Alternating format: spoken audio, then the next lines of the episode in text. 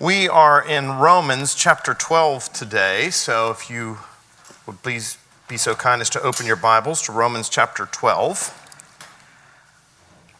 And we're going to go ahead and read through the first six verses of Romans chapter 12.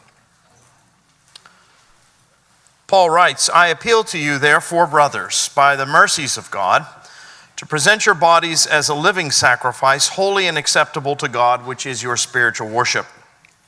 Do not be conformed to this world, but be transformed by the renewal of your mind, that by testing you may discern what is the will of God, what is good and acceptable and perfect.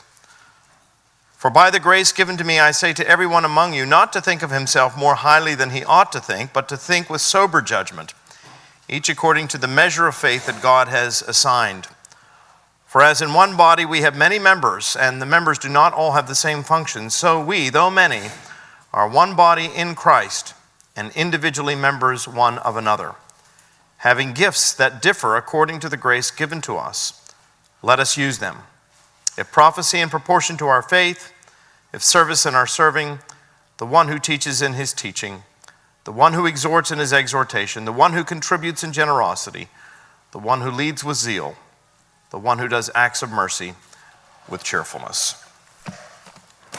This is a new section of the epistle to the Romans. Now, of course, you say, well, yes, it is. It's a new chapter. But as I've said so many times before, in the original letter, there were no chapter divisions. These were things that were added centuries later in the Middle Ages by the monks, the scribes who were copying the scriptures, making it easier for us to digest them, making it easier for us to memorize the scriptures. And sometimes those chapter divisions can seem rather arbitrary, to be perfectly honest with you. There are times when I think to myself, that's not a good place to make a chapter division, because Paul is not actually beginning a new argument here. It's a continuation of what he's already been saying. This is a case, however, where a chapter division is most appropriate because Paul is moving in to a whole new section in this great epistle. And that's indicated to us by the word therefore in verse 1. He writes, I appeal to you, therefore, brothers, by the mercies of God, to present your bodies as a living sacrifice. Somebody has said, whenever you see the word therefore in the scriptures, you should always pause and ask yourself, what is it there for? And that is certainly the case here. That term, therefore, implies that whatever is going to follow is predicated or based on what has gone before. So, Paul really is beginning a new section. He said, based upon what has gone before, let us then, dot, dot, dot, let us then live or conduct ourselves in an altogether new way. Paul is now beginning what we often refer to as the practical section of the epistle, at which point everybody breathes a sigh of relief Ah, finally, we're getting into the practical section. I mean, we Americans are practical people, aren't we? We want to know what do we have to do? Just tell me what I have to do. And we have been pushing through 11 chapters of deep doctrine and theology to finally get to the section where the rubber hits the road, or so we think. What I want to show you is that the 11 chapters that have gone before are absolutely essential to understanding the therefore. To understanding the therefore. Some years ago, Francis Schaeffer, Christian theologian and Christian philosopher, some of you perhaps have read Francis Schaeffer he is a great commentator on the culture. He died back in the 1980s, but his books are still relevant today. In fact, I would go so far as to say much of what Francis Schaeffer wrote, and I think in many ways he was a modern prophet, much of what he wrote is even more applicable to us today in 2024 than it was when he wrote it back in the 1980s. Because he could really see the cultural trends. But one of his great books is a book entitled, How Shall We Then live. And it's about living the Christian life. And that title, I think, is very insightful. He doesn't say, How shall we live? If he had simply titled the book, How Shall We Live, you would have had about, well, as many people as there are out there in the culture with opinions, that's as many titles as you would have given. That's as many answers as you would have been given to that question how shall we live? Some people would say, well, you ought to live this way, or you ought to live that way. But you'll notice that's not what he said. He doesn't say, how shall we live? He said, how shall we then live? That is to say, based upon what we know as Christian people, there is an implication for the way that we should conduct our lives. That is exactly what Paul is saying here in chapter 12, verse 1, by that word, therefore. He's saying, How shall we then? Or, based upon everything that I have just revealed to you in the previous 11 chapters, what difference does that make in your life? How now should you live? Now, in order to answer that question, it's worth going back and remembering everything that Paul has said to us in the previous 11 chapters. Now, I'm not going to do a long review, to which I'm sure you'll all say, Thanks be to God. But nevertheless, it is helpful for us to remember what Paul has been saying. And it's helpful in part because we have been spending so many weeks, indeed months, concentrating on just chapters 9 through 11, which I pointed out to you last week is really, in many ways, a sidebar. It's really an excursus on Paul's part. It's not part of his main argument. It's an important part of what he has to say, but it's really a response to a question that has been raised against his main argument. Remember in Romans chapter 8, which is the pinnacle of everything that Paul had been saying in the previous chapters, he's sort of reached the, the high point of his argument. And the argument, or the high point of that argument, is that because we are in Christ Jesus, there is no separation from the love of God, there is no condemnation anymore, and there is no defeat for those who are in Christ Jesus. Now, that's all wonderful, but somebody raises the question well, that's great and that sounds marvelous. The only problem, of course, is that if that's a promise to God, didn't God make promises to the Jews? And it appears as though the Jews have not accepted Christ. They have rejected the gospel. So it seems as though God's covenant promise with them has failed. And if God's covenant promise with them has failed, how do we know that there will be no defeat, no separation, no condemnation? If God's promise failed with the Jews, how do we know that that promise won't fail with us? And what Paul does in chapters 9 through 11 is he proceeds to answer that objection. But then what he does is he returns in chapter 12 to the main thrust of his argument. All right? So it's helpful for us to go back and remember what Paul has said in chapters 1 through 8. We don't have to go back and review chapters 9 through 11. But we do need to understand what he's saying in Romans 1 through 8 in order to understand the therefore in chapter 12. So, what does Paul say in those first eight chapters of Romans? Well, in chapters 1 through 4, what he is talking about is the fact that God has delivered us from judgment. Remember what he says in Romans chapter 1? He says, For the wrath of God is being poured out against all the ungodliness and wickedness of mankind because man has suppressed the truth about God. Remember, Paul doesn't say that mankind is simply ignorant of the truth of God. He says God has made himself known in the things that have been made. That's what we call general revelation. God has made himself known in the creation. But mankind, rather than acknowledging that truth, we have done what? We have suppressed the truth so that we can live our own way. And the result of that, he says, is that we are under God's judgment. We are under the wrath of God. But we have been delivered from that. And we have been delivered from that by an alien righteousness.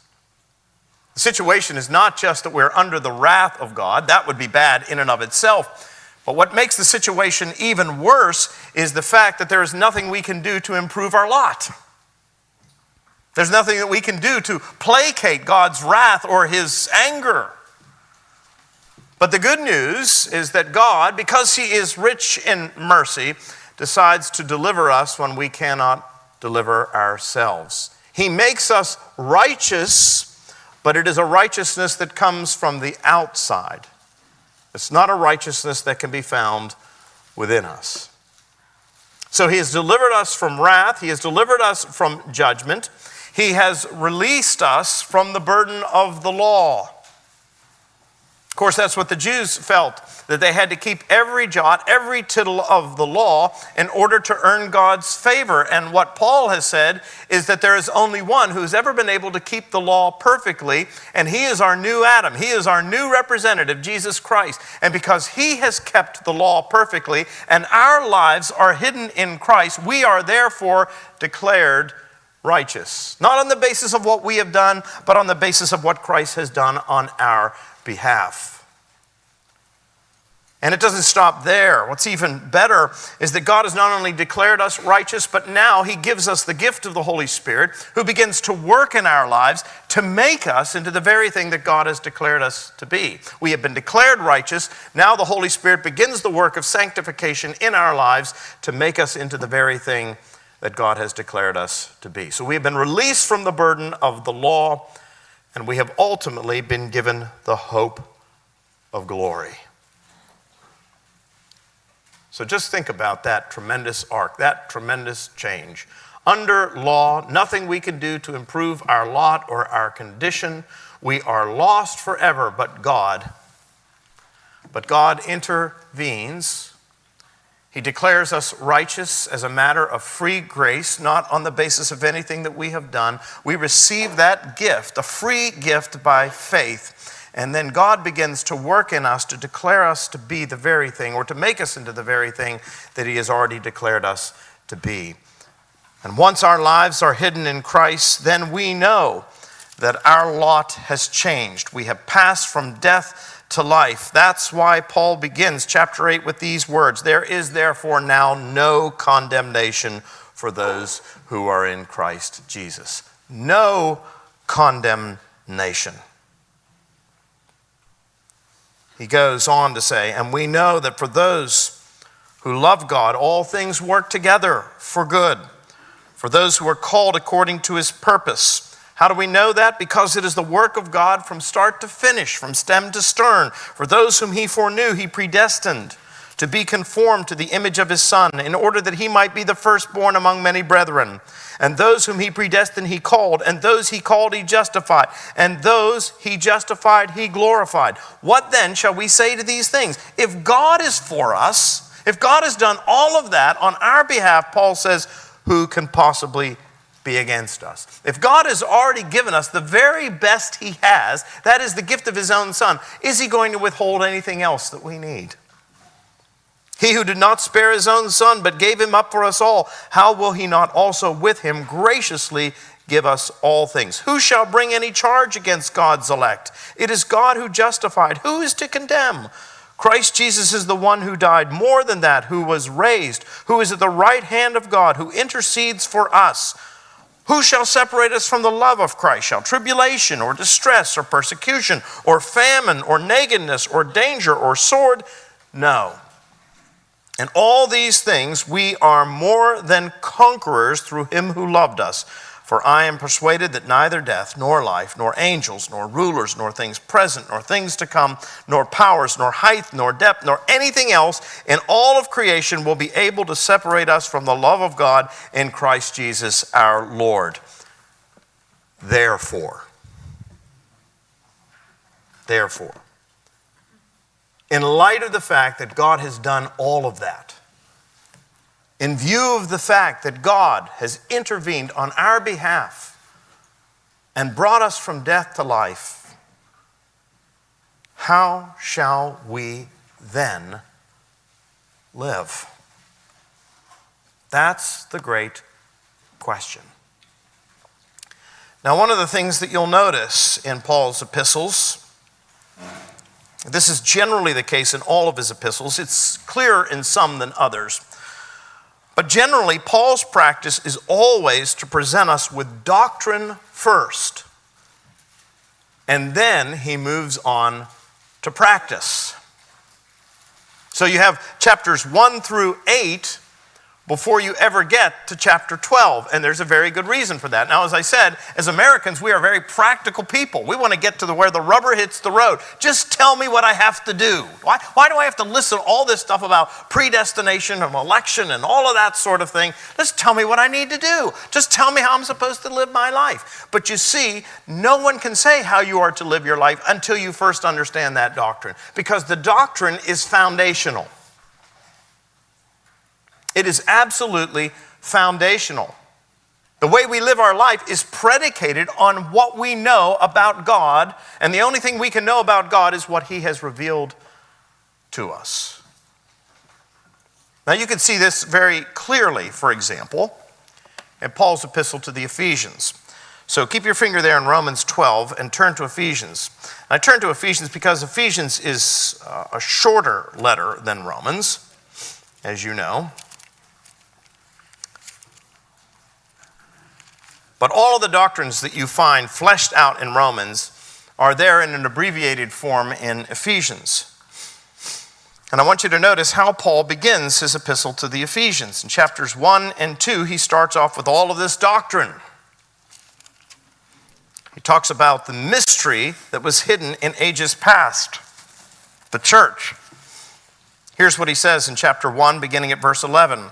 He says, In Christ we have obtained an inheritance having been predestined, oh, there's that word again, according to the purpose of him who works all things according to the counsel of his will, so that we who were the first to hope in Christ might be to the praise of his glory.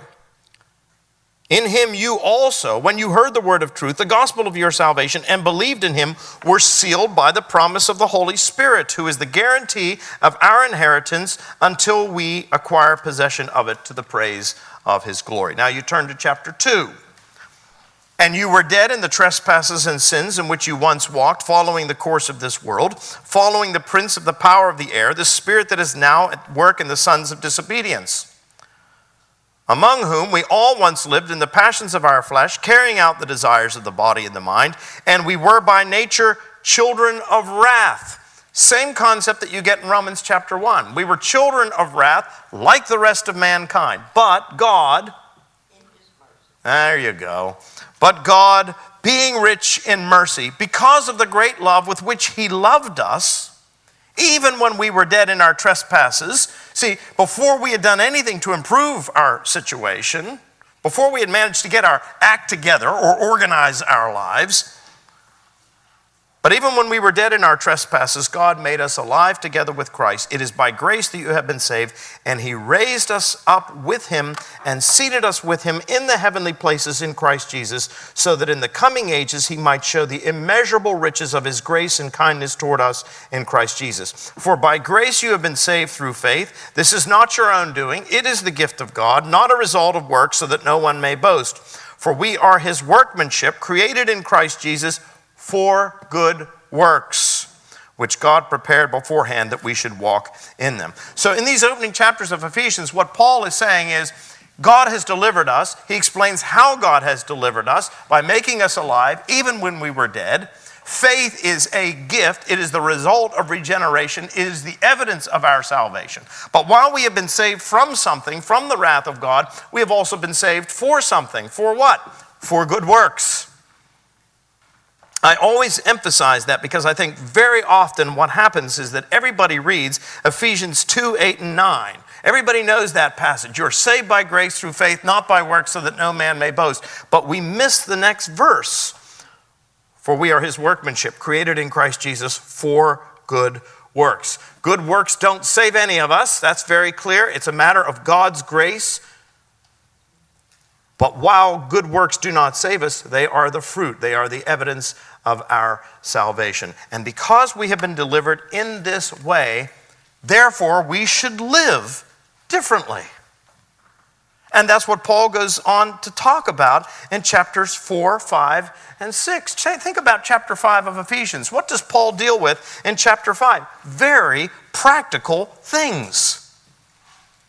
He says, in light of the fact that God has made you alive even when you were dead, in light of the fact that He has justified you by grace through faith, in light of the fact that He has saved you from something, from wrath and judgment and death, and saved you for something, for good works. Therefore, here's how you ought to live. And he goes on in chapter 5 to talk about the relationship between husbands and wives. What could be more practical than that? He talks about the relationship between husbands and wives. He goes on to talk about the relationship between slaves and masters. Oh, you think that doesn't apply to us today? Well, think in terms of employees and employers. He talks about the relationship between children and parents. Anybody want practical advice on how to deal with your children or your grandchildren? Even your adult children? Could hardly be more practical than that. And then finally, he deals with the whole issue of spiritual warfare. He reminds us that our struggle is not against flesh and blood, but against the rulers, against the authority, against the cosmic powers over this dark age. It is a struggle not against flesh and blood, but against the spiritual forces of wickedness in the high places. And here's how we are to conduct ourselves in that. Paul talks about the full armor of God, the helmet of salvation, the breastplate of righteousness, the shield of faith, feet fitted with the readiness that comes from the gospel of peace, and finally, he talks about taking up the sword of the Spirit, which is the Word of God. Now, those are very practical things. But you can only get to the practical once you've laid the foundation. And that is why the doctrine, this high, deep, ethereal theology, is so important. You cannot have the practical without the theological. Think about why doctrine is so necessary as a foundation. There must be a foundation for anything that we do, for our actions. Just think about all of the issues that will be debated in this next round of presidential debates, or lack thereof. Who knows if we'll have a debate or not. But lots of issues will be discussed in this next presidential cycle. You'll hear people talk about family values. Well, let me ask you a question. How many of you think that family values are an important topic? How many of you think we need a return to family values? All right, let me ask you a question. What family? Whose family? When we talk about family values, the question is this what family are we talking about? Are you talking about the nuclear family? Are you talking about the traditional family? Are you talking about single parent families? Are you talking about homosexual families? See, we talk about a return to family values, but the question is what family? Whose family? You see, your practice is going to be predicated upon your foundation. What is your foundation? We're going to talk about education. Now, how many of you think that there's a crisis in education these days? Some of you are getting a little nervous thinking this is a trick question. I know I'm it's a setup. I know it. I can feel it. Oh, yes, education is an important thing. How many of you think that there needs to be more effort put into the education of our children? All right, we all agree that education is valuable. But my question is this what kind of an education?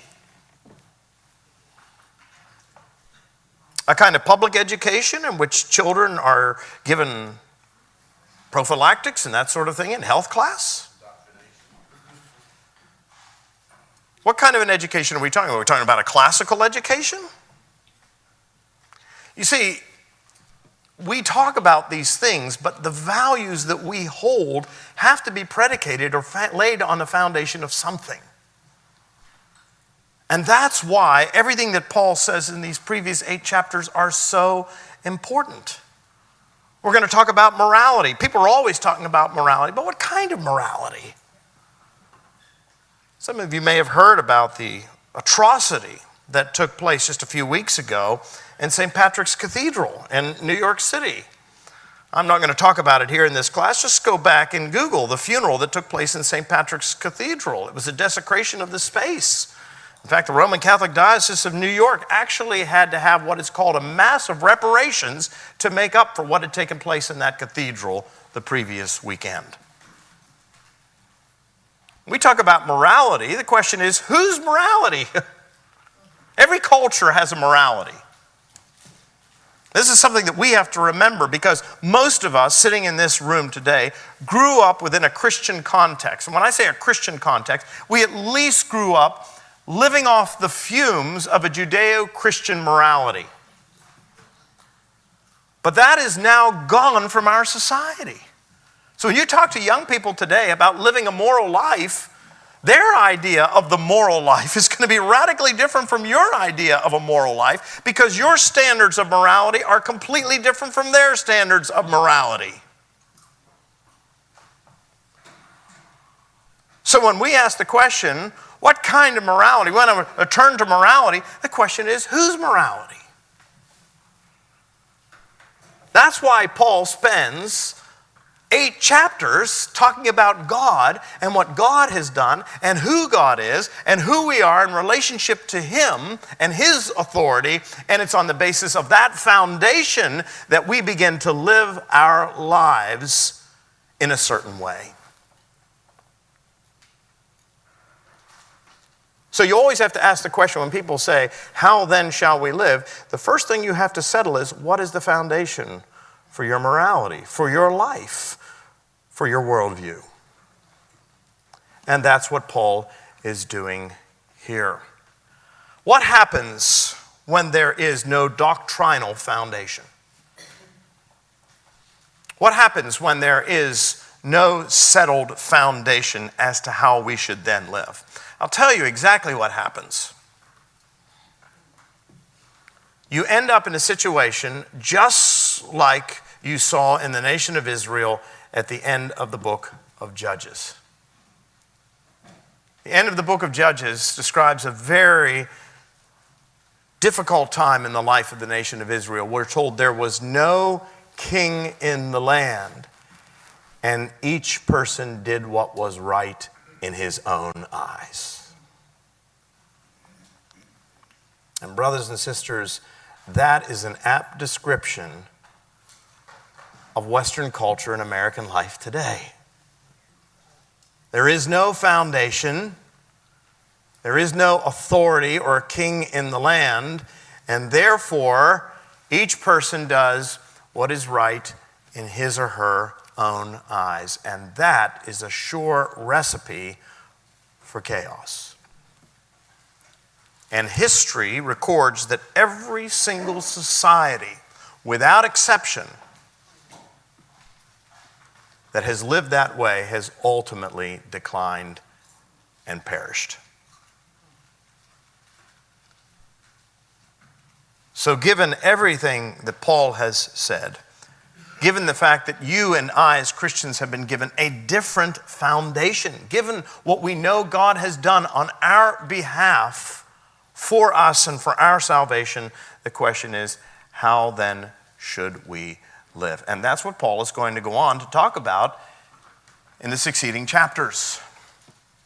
He said, Given the fact that we have been delivered from the wrath of God, Given the fact that we have been saved by grace through faith, in spite of the fact that we don't deserve it, given the fact that God has bestowed upon us the grace of the Holy Spirit, who is at work in our lives, renovating our lives, transforming us into something new, into a new creation, given the fact that God has loved us so much that nothing can separate us from His love, neither height nor depth, neither angels nor principalities things to come, how then should we live? On the basis of what God has done, how should we conduct ourselves? That's what Paul is going to talk about about. He's going to talk about, for example, the Christian and the way we should conduct ourselves in relationship to God. That's very practical because God is the most important thing in the universe.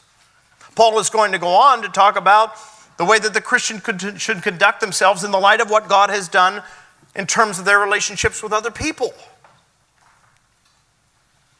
In light of what God has done, Paul is going to talk about the way that the Christians should conduct themselves in relationship to the state. I think it's very interesting that Paul talks about the relationship of the believer to the state. Now, you think about the state in Paul's day. What was the state in Paul's day? It was the Roman Empire. How do you conduct yourself as a Christian in relationship to a polytheistic, pagan government? I think that's a good primer for us right now. How do we conduct ourselves in relationship to a government with which we may not agree? Paul's going to talk about how we should conduct ourselves in light of what Christ has done as loving people. Because love is the supreme the supreme value, the supreme virtue.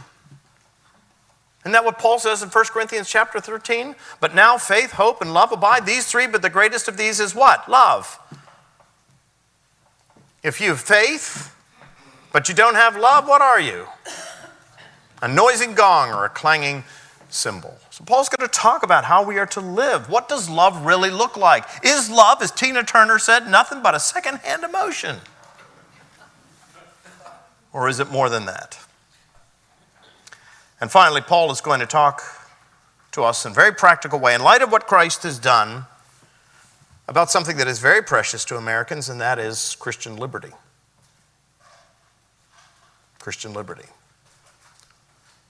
So he's going to talk about some very important things in the chapters that bring us to the end of this epistle. But all of those things are predicated on what has gone before, what God has done, who we are, and who God is. We are sinners who suppress the truth. God is gracious, merciful. He has delivered us, not because we deserve it, but in spite of the fact that we do not. He has given us the hope of glory. Nothing can separate us from His love.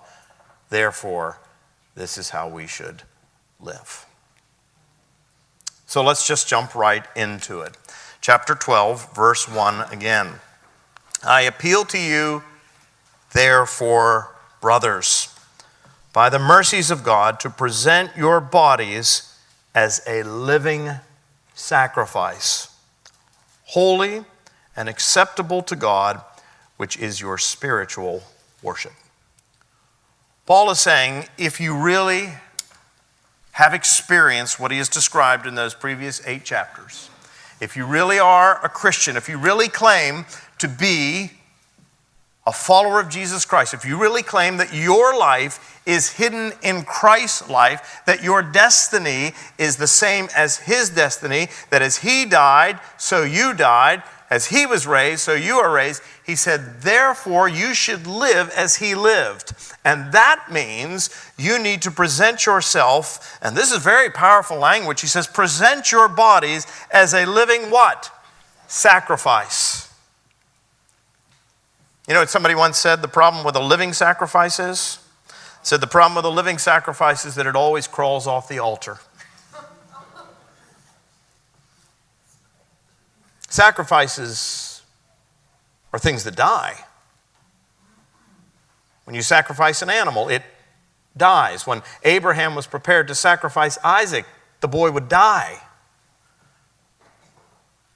What Paul is saying here is that if you really are a Christian, this is how you should live. You should present your bodies as a living sacrifice. Now, that means that we under, need to understand, first and foremost, that we do not belong to ourselves. A sacrifice does not belong to itself, it is offered up. And what that means is that you and I do not belong to ourselves. We live in this age, the triumph of the ego. We live in this age in which people said, I am the master of my own fate. I'm the captain of my own destiny. I will determine how I live. It's all about me. But Paul says, in light of what Christ has done for us, it's not all about you. You give up your life. It is a living sacrifice, and you give it up because it wasn't yours to begin with. Take a look at 1 Corinthians chapter 6. These are two very important passages. When you think about, well, I have a right to do this, I have a right to happiness, don't I have a right to. Whenever you talk about your rights, it's not that we don't have rights. It's just that as Christians, we willingly surrender those rights. See, everybody wants to stand on their rights. They always want to talk about their rights. That's a big thing in our culture today. It's not that Christians don't have rights. The Declaration of Independence got it right. We are endowed by our Creator with certain inalienable rights. It's not that the Christian doesn't have rights. Paul is saying that as Christians, what we have done is we have given up those rights. Doesn't he say that in Philippians when he talks about your attitude should be the same as that of Christ Jesus, who was in very nature what? God. Everything was his by right. But he did what? He gave up his rights. Although he was in very nature God, he did not consider equality with God a thing to be grasped, but he made himself nothing. He emptied himself and became obedient unto death and took the form of a servant. The Greek is doulos, it means bond servant, it means slave. So it's not that Christ didn't have rights, everything was his by right. but he surrendered his rights. Paul says you and I need to be prepared to surrender our rights and to remember that technically speaking, we are not our Um, own. 1 Corinthians chapter 6.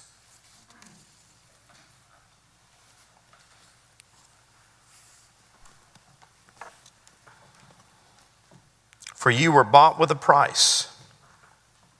So glorify God with your body. You were bought with a price.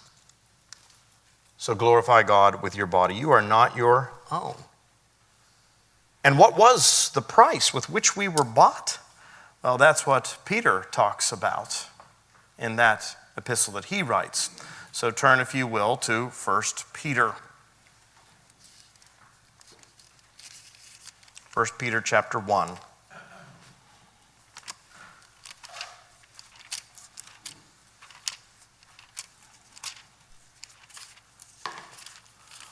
First Peter chapter 1 verses 18 and 19.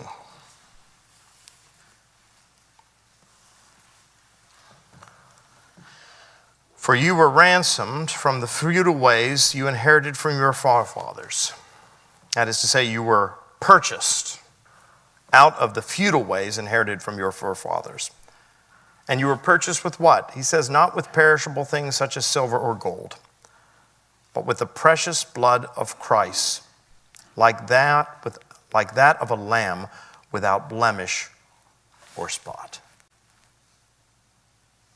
You and I are not our own. Christ bought us. And He bought us not with perishable things like silver and gold. He bought us with the price of what? His very own life. Therefore, offer yourselves as living sacrifices. You were bought with a price. That's the first thing we need to understand about what it means to be a living sacrifice. Here's the second thing we need to remember about being a living sacrifice it is a continuous thing. It is a sacrifice, but it is a living sacrifice. This is what Jesus talked about when he said to his disciples, If any man would follow me, he must first do what? Say it, say it, the whole thing. Okay. No.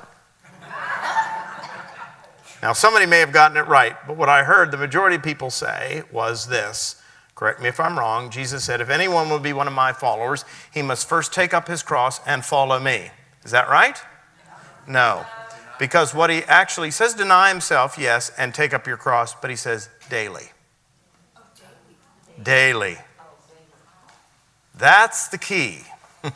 this is not a once for all thing. We did it once, we don't have to do it again. Oh no, Jesus said, if anyone would be one of my followers, he must deny himself and take up his cross daily and follow me.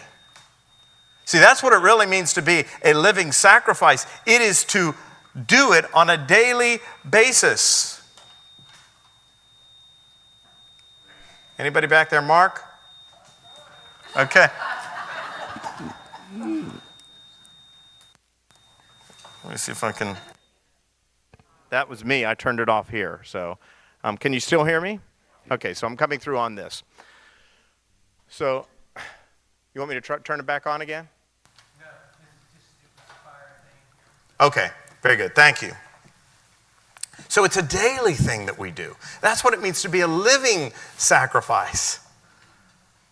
A sacrifice is something that dies once and for all. When, when the high priest would sacrifice the lamb on the Day of Atonement, that lamb's job was done. but see, Jesus talks about a daily sacrifice. That's what Paul means. It is daily dying. Dying to what? Dying to self, dying to your own hopes, your own dreams, your own aspirations, your own plans. That's a hard thing to do, isn't it? And that's why it's something that has to be done on a daily basis. You have to die to self daily. Think about what it means to die to self. I, will just give you, no, this is a very trivial example. But you know, I have a sweet tooth. In fact, I don't have a sweet tooth, I have a mouth full of sweet teeth. I love sweets. I gave them up for Lent. Now, I took my daughter, as some of you know, I was away for the weekend. I took my daughter out to dinner, and my favorite dessert is bananas Foster. And you can almost never find it these days, in part because no restaurant wants to come out because all the liability, you know, it has to be set ablaze, it has to be cooked there at the table side. So you never find it anymore. We went to a restaurant and I looked at the dessert menu. You know, just because you're on a diet doesn't mean you can't look at the menu. So I, I'm sitting there and I'm looking at this, and guess what they were serving? Yeah. And I'd given it up for Lent. Yeah. I'm not telling you what I did. I, am telling you, when I saw that, a little part of me died because I had denied myself. Now, when you're a priest, you can also absolve yourself. So that, you know, there's that, there's that part of it. But you understand, that's a very trivial example, but a little part of you dies. A little part of you dies. Well, that's what Paul is talking about here. He's talking about dying, uh, to deny yourself the things that you want for the sake of Christ, for the sake of the gospel. When you do that, a little part of you dies. But he says that is how we are called to live on a daily basis, to die to self, because we follow the example of the one who died to self that we might live. And if we understand that, if we understand what Paul has said in the first eight chapters, we will understand that this is how we are to live. And we are to do it on a daily basis. Because we were bought with a price. We are not our own. We were redeemed not with perishable things like silver and gold, but with the imperishable blood of Christ. So we are to die daily to self. We are to understand that we were bought with a price. This is what it means to be a living sacrifice. But notice how he puts it. He says, I appeal to you, therefore, brothers, by the mercies of God, to present your bodies as a living sacrifice. We live in bodies. And it's with our bodies that we are to make this living sacrifice. It is in our bodies that we are to die daily to self in small ways and in big ways. Think about the parts of our bodies. When Paul says we are to die to self, we are to be living sacrifices, to present our bodies in this way, he's talking about our minds. That's what he talks about in Philippians chapter 4. Turn there again to Philippians, if you will. I want to go through all of these passages because you want to be practical. Well, let's talk about what it means to be practical in terms of these things. Philippians chapter 4.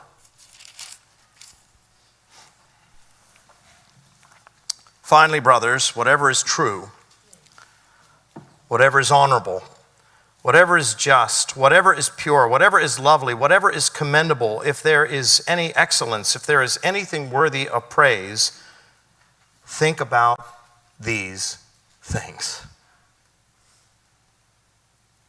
I cannot tell you how important it is to guard your mind in this culture. I don't think any point in history it's ever been more difficult, in part because we are bombarded constantly. You know, with each advance in technology, there are good sides to things and there are bad sides to things. Technology brings us a great many blessings, but it also brings us a great many temptations. Let's just be honest with you. And it is difficult when we're constantly being bombarded, particularly in a political year when all of the ads are so negative. Do you ever notice how many of the ads have a positive spin on them? For whoever the candidate is, how many of them have a positive spin? How many of them are saying, This is what I want to do? Almost all of them are designed to what? Tear down, denigrate the other candidate. And that's the world we live in. It's a world of negativity.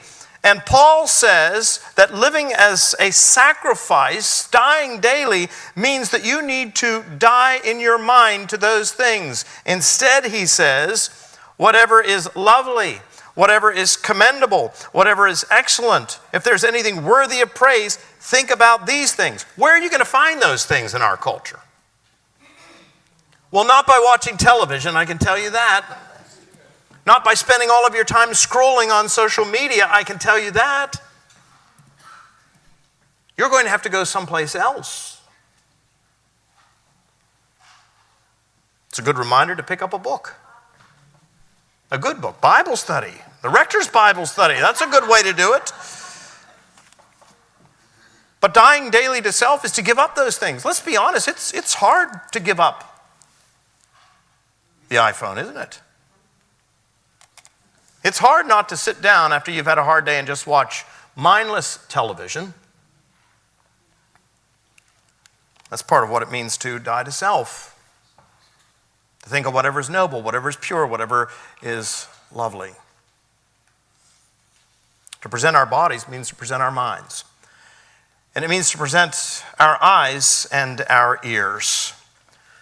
Matthew chapter 6. This is part of the Sermon on the Mount. Listen to what Jesus has to say about this. You think Paul's tough, think about what Jesus has to say. Matthew chapter 6, verses 22 and following. But I say to you that everyone who is angry with his brother will be liable to judgment. Whoever insults his brother will be liable to the council, and whoever says, You fool, will be liable to the hell of fire. So if you're offering your gift at the altar and there remember that your brother has something against you, leave your gift there before the altar and go first be reconciled to your brother and then come and offer your gift. Come to terms quickly with your accuser while you are going with him to court, lest your accuser hand you over to the judge and the judge to the guard and you be put in prison. Truly I say to you, you will never get out until you have paid the last penny. You've heard that it was said, You shall not commit adultery, but I say to you that everyone who looks at a woman with lustful intent has already committed adultery with her in his heart. If your right eye causes you to sin, tear it out, throw it away. For it is better for you to lose one of the members than for your whole body to be thrown into hell. And if your right hand causes you to sin, cut it off, throw it away. For it is better that you lose one of your members than your whole body go into hell. Now, Jesus obviously is not talking about self mutilation here. That's not what he's saying. Literally, pluck out your eye, literally, cut off your hand. Yes, question. Oh, sorry, I'm in Matthew chapter 5. Don't pay any attention. Pay no attention to that thing on the screen up there. I'm reading from the right text. I must have accidentally typed in the wrong thing. So it's Matthew chapter 5, Sermon on the Mount. Well, what he's saying is not self mutilation. You don't literally tear out your eye, you don't literally cut off your hand. But what he is saying is this if you are looking at things, or doing things with your eyes or your hands that you know are leading you to sin, in light of the fact that you have been bought with a price, in light of the fact that you are not your own, in light of the fact that you've been redeemed at countless cost, it would be better, whatever that thing is, to get rid of it. If Facebook is something that you look at and it's causing you to sin, better to get rid of Facebook. That's what he's talking about. That's what he means by plucking out your eye. That's what he means about cutting off your hand. Now, is that hard? You know, if you're attached to Facebook, you know it's causing you to sin, but you're attached to Facebook or whatever it is. To give it up means that a little part of you has to what? Die. See, this is very practical. Facebook may not be the problem for you, but believe me, it's a problem for others, and you've got your own problems. So, our minds, our eyes, our ears, our tongues. Oh, this is a favorite of mine. You know, so often as Christians, we justify the way we use our tongues. We love to gossip. How many of you love to gossip? Raise your hands. I'm glad to hear some of you were honest. We all love to gossip. We all like the scoop. We all like to know what's going on. And very often we try to justify it. I just want to know so that I can pray. See, that, that's how we couch it in those kinds of Christian terms. Uh, the only reason I want to know it is so that I can be sure to pray for her. But James has some powerful things to say about the tongue. James chapter 3, beginning at verse 1. Not many of you should become teachers, my brothers, for you know that we who teach will be judged with greater strictness. For we all stumble in many ways, and if anyone does not stumble in what he says, he is a perfect man, able also to bridle his whole body. Isn't it interesting? He says, if you can bridle the tongue, you can bridle the whole body. If we put bits into the mouths of horses so that they obey us, we guide their whole bodies as well. Look at the ships also. Though they are so large and are driven by strong winds, they are guided by a very small rudder wherever the will of the pilot directs. So also the tongue is a small member, yet it boasts of great things. How great a forest is set ablaze by such a small fire! And the tongue is a fire, a world of unrighteousness. The tongue is set among our members, staining the whole body, setting on fire the entire course of life, and set on fire by itself, by hell. For every kind of beast and bird, of reptile and sea creature can be tamed and has been tamed by mankind, but no human being can tame the tongue. It is a restless evil, full of deadly poison. With it we bless our Lord and Father, and with it we curse people who are made in the likeness of God. From the same mouth come blessing and cursing. My brethren, these things ought not to be so. Does a spring pour forth from the same opening both fresh and salt water? Can a fig tree, my brothers, bear olives, or a grapevine produce fruits? Neither can a salt pond yield fresh water. Wow.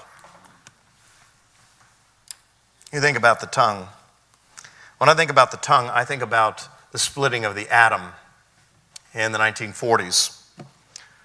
You know, when they split the atom, the atom is, is a small thing. You can't even see an atom. Things are composed of atoms, of course, but we, we can't see atoms. They're very small things, and yet they have great potential. They have great potential to do good. You split the atom, you can light whole cities. You can power ships with atomic power.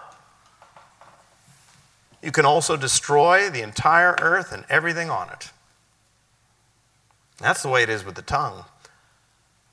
One word from a person of praise can be such a boost to them. It can turn their whole life around. Thoughtless, careless remark can break a heart, break a spirit, destroy life. To offer our bodies as living sacrifices. You want to know how we're supposed to live? Therefore, in light of what God has done, He says, guard your tongues. In fact, if you can guard your tongue, you really can control your whole body. It's like a bit put into the mouth of a horse. 1,500 pounds of flesh, and you can direct it wherever you want it to go by just a small device. So, to offer our bodies is to offer our minds, our eyes, our ears, our tongues, our hands, and our feet. You remember the little song you used to sing in Sunday school? Oh, be careful, little eyes, what you see. Oh, be careful, little ears, what you hear. Oh, be careful, little hands, what you do. Oh, be careful, little feet, where you go. For there's a Father up above, and He's looking down with love. Oh, be careful, little feet, little hands, what you do, where you go. Now, let's be honest, that's hard. that is difficult. We're all sitting there thinking to ourselves, man, this is hard. And yet, that is what we are called to do. In light of what Christ has done, you want to know how we are to live? This is how we are to live. We are to offer ourselves as living sacrifices. And that's why I say the problem with the living sacrifice is that it wants to crawl off the altar. And that's why Jesus said it is something that must be done on a daily basis by the grace and power of the Holy Spirit who dwells within us. So go back now to Romans because Paul has something more to say. He says, Therefore, here's how you are to live present your bodies as a living sacrifice, holy and acceptable to God. Some translations say pleasing to God. You know, that's why we were saved. Peter says this in his first epistle. He says, You were purchased to become a holy people. What does that word holy mean? That's what it means. It means set apart. You were called to be set apart. You were called to be different. Let me ask you a question Are you different? When you meet people on the street, you encounter people, you begin to develop a relationship with them, can they tell that there's something different about you? That you, that you simply do not operate the same way as the culture, you do not cooperate with the world. Can they see in the things that you look at, in the things that you say, in the places that you go, in the things that you do, can they see that you are dying to self on a daily basis? Doesn't mean that you don't want to do the same things that they do, or go the same places that they go, or hold the same values that they hold, but can they see that you are dying to self on a daily basis and living not for self, but for Him who gave up everything for you? Can they see that? Can they see that you are different? markedly different. Reminds me of the story of the young man who had grown up in church, grown up in the youth group, and went off to a secular university, and he was off at college. And, um, you know, college can be a very challenging time for young people. And he came back, it was Christmas break, and his youth minister asked him, he said, Well, how are you getting along? Oh, I'm doing great.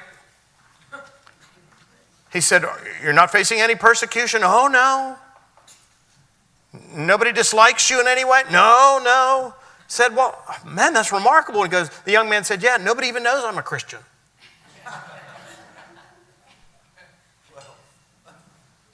Now, we joke about that, we laugh about that, but I wonder about how many of us we get onto an airplane and we're sitting there next to a person. Can they tell that we're a Christian? Are we reading a good book? It doesn't have to always be religious. But it doesn't have to be Danielle Steel either. Can they tell by the things that we are doing that we.